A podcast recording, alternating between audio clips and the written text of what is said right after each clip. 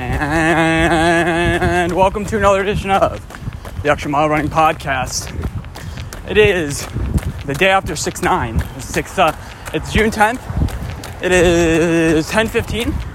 I don't know, like my legs are a little bit tired today because I've been ramping up the mileage a little bit, walking a bit. Um, it is on 85 degrees, which is partially the reason why I feel like I'm not feeling amazing, but I'm keeping shade. Uh, I, can, I hate these fucking birds. Like, what are you doing? Like, I don't know what they're doing when they're like, we get it. And it's funny because whenever I feel like I start speaking, that's when they start talking. Like, oh, watch out. But uh, yeah, I mean, we're rolling on through summer. I have that job interview in a little bit over two weeks. Two weeks from today, I'll be heading up to Albany, Georgia, and uh, that's be fun. Keep, I'm keep on grinding out videos. Try to upload two a day. BNA Sports is kind of weird because I'm like, I'm not too sure. I want to keep on building the brand, but I'm like, I feel like I'm not building anything, so it's kind of hard to put a bunch of effort into it, you know. But yeah, I feel like my, my legs have a bunch of energy right now, like, but they're just kind of tired. If that makes any sense. Yeah, it doesn't make sense. Uh, yeah. um, what else is there? I mean, I don't like talking politics. There's nothing like interesting in politics. Like there's like boring like budgeting stuff. I'm not gonna talk about that. Um, yeah, so we're, we're grinding through summer. I'm up to like 13, 14 miles a day now. Yesterday did like around 15. My mom gave me a Garmin watch for my graduation. so I haven't used it, but I'm starting to have a little bit of regrets about my. Uh, oh, here comes a truck. It's about to get loud. But like, I'm starting to have a little bit of regrets about the job I'm about to take because I toured it on Google Maps. Which, by the way, sometimes you forget you have those tools, but like Google Maps is good. You're like, I don't have to go to the city to know kind of what the city's like. But it's kind of a diminishing city. Uh, and then I take a look. I'm, I'm looking at a job opportunity in Wichita, and then one in oh, where, is it? I don't know. Um, but I'm like, I feel like I'd much. Those are bigger markets. I'd be making more money. There's like a bigger downtown area, more chance to make friends. And not that I'm like, I'm not racist. Well, I won't say obviously, but it's the area I'm going to is like 70% black, and I'm white. Now, I'm gonna learn really quickly how it's like to uh, be a black person in a majority white area. Now, a lot of people, you know, who aren't racist, but you, you kind of congregate towards your own race a little bit. And uh, you know, as far as like girlfriend and stuff, I'm dealing with 20% white now instead of 70%, you know? So I'll leave that at that. Why is there a, scooter in the middle of the sidewalk with the helmet? The keys were in the ignition. I was about to take it. I'm like, free ride home. But I am close enough to home. But the other day, it was pretty cool because we got to party with the track team. I, I love the UF track team. We're like the running club like my friends and everything. It's fun hanging out with different people. Um, like I knew this kid from high school. We went to a rival school, but the dude's fast. Obviously, he runs for the team. He was the fastest 800 meter runner in the country as a sophomore. Like his at, at sophomore level. Like there were juniors and seniors faster than him. But like, it's cool seeing them drunk. It was cool seeing like the cross country team. They're over with their season.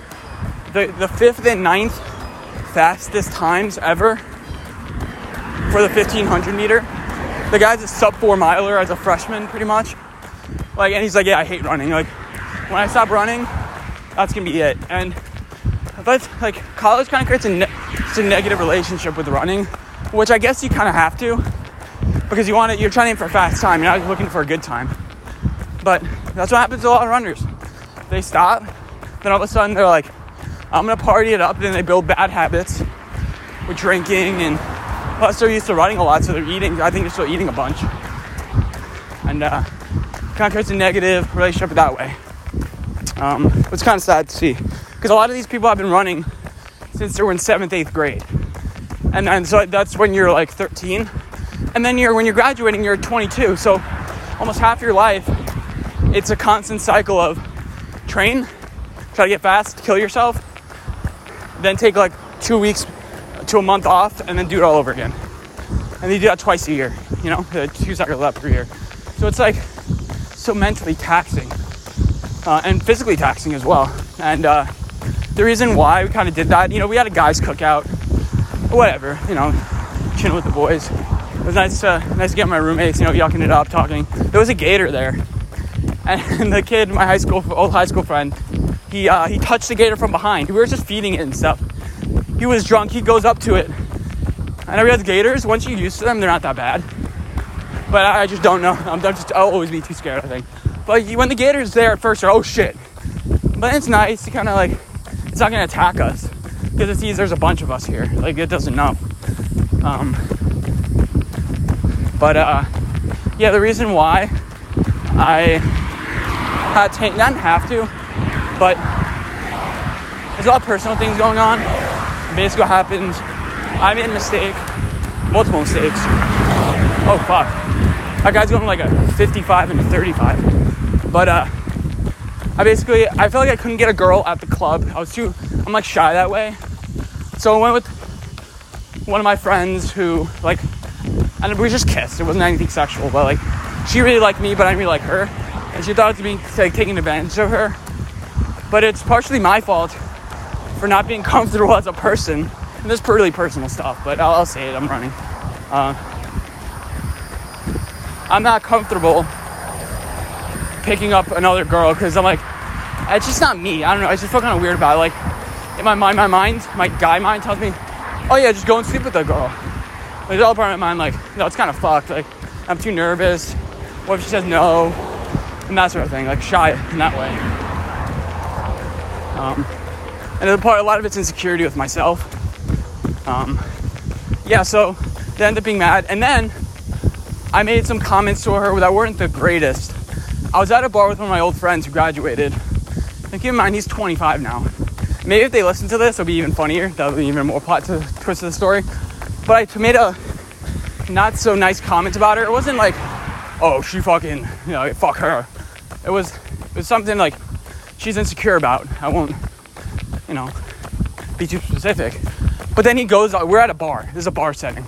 It's, it's like what Donald Trump said. It's locker room talk. You kind of like talk behind people's backs and stuff a little bit. And he goes off. He's 25 and tells her, like, I shouldn't have said it. But like, come on, man. Like, and I don't want to text him saying, yeah, what the fuck's up? Because I know he's just gonna text him again. It's like, how do you do that? Like, I had a good friend, she's already mad at me. I told you that she's mad at me. And then you tell her. Now, he, what I realize now, everyone has their own side to the story. Everyone thinks they're in the right.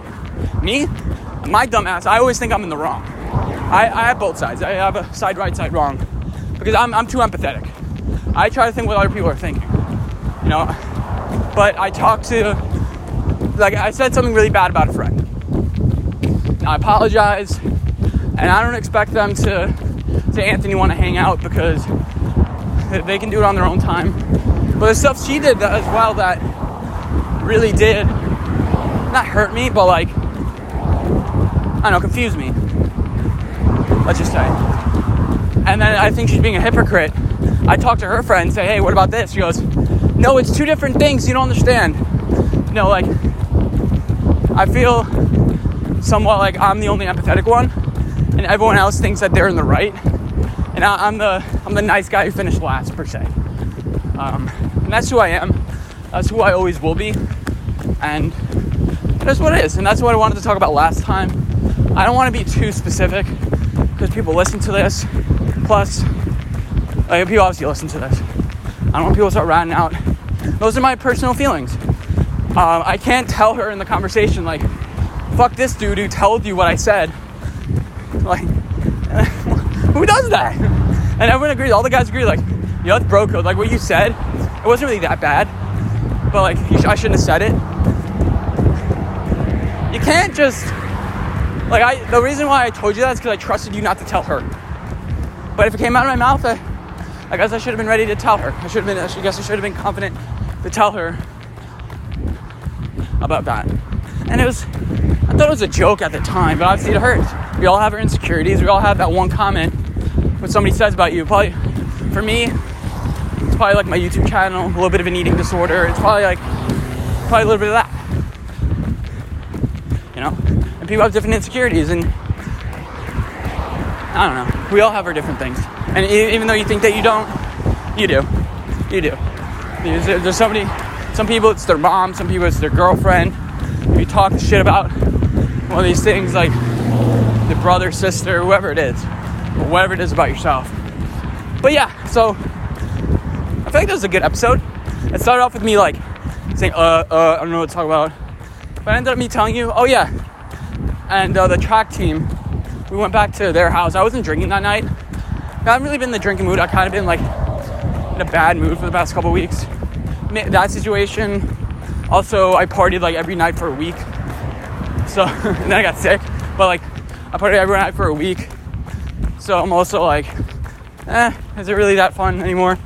Um, and yeah, we ended up going back to their place. We played uh, Ring of Fire or King's Cup, whatever you want to call it. And the person made a rule. One of the cards you draw is like you have to make a rule for the last person to pick up a king. Well, like, you gotta make a rule, like burp, whatever. Like every single time you draw a card, you gotta clap. If you don't clap, you take a drink, whatever. Dumb stuff. But she goes, whoever picked up the last king has to do a naked lap around the house. So it just so happens, I mean, it got it started getting intense because we, we were on the second king, then the third king got drawn. I was like, oh fuck. There were 10 cards left. Goes around, goes around. I'm, it's so much suspense. And uh, we do, I start doing the math. The guy just drew a card. I'm like, oh shit, there are only five cards left. There's seven of us. I'm not doing it. So it goes one by one. Everyone's looking at the card.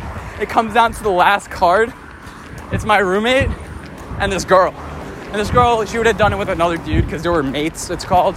So they would have to do it together. Which would have been more weird, but they're on the same cross country team, I guess. They've seen each other naked before, I don't know. Uh, and my roommate, who was like drunkest I've ever seen him, 10 beers down. He's trying to, we're trying to make connections with the cross country team, and it was perfect because, well, I'm, I'm gradu- I graduated, but like it's perfect for him because now everyone in the, the club has like respect. They're like, oh shit, this dude actually did it he started running down the street. Like, no, no, just around the house. It was a great, like, it was the most suspenseful moment. it was, it was great. And uh, you have to like chug the rest of the drink, and then in the middle, and then, and then we uh, drunkenly walked back home. It was only like not even like a half mile, and we stole a side. It was just one of those fun nights, and you know, hanging out with new people is great. Like, because these guys, like they they opened like a beer for us. Like we felt special. They, they just opened like drinks for us. Like once we finished, like oh here's no. I'm like shit.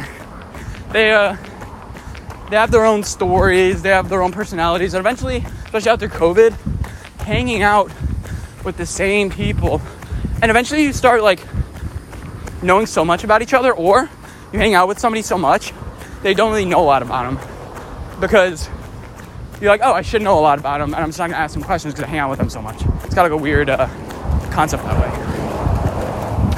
Uh, yeah, so that's it. I mean, fun hanging out with new people. Might be a blessing in disguise, so I can venture out, um, make some new friends, go to have a drink with a basketball game with my old roommate Isaac, something like that. But I uh, hope you guys did enjoy this episode of the Extra Mile Running Podcast. I thought we were gonna run out of time. I'm looking down. Sometimes I'm like, we are six minutes in. I don't know anything to talk about. But we, we did. And we're about to reach the 14 minute mark. And remember, guys, go the extra mile, get up, go run, make yourself a better person in every way possible. I'll see you guys in the next one.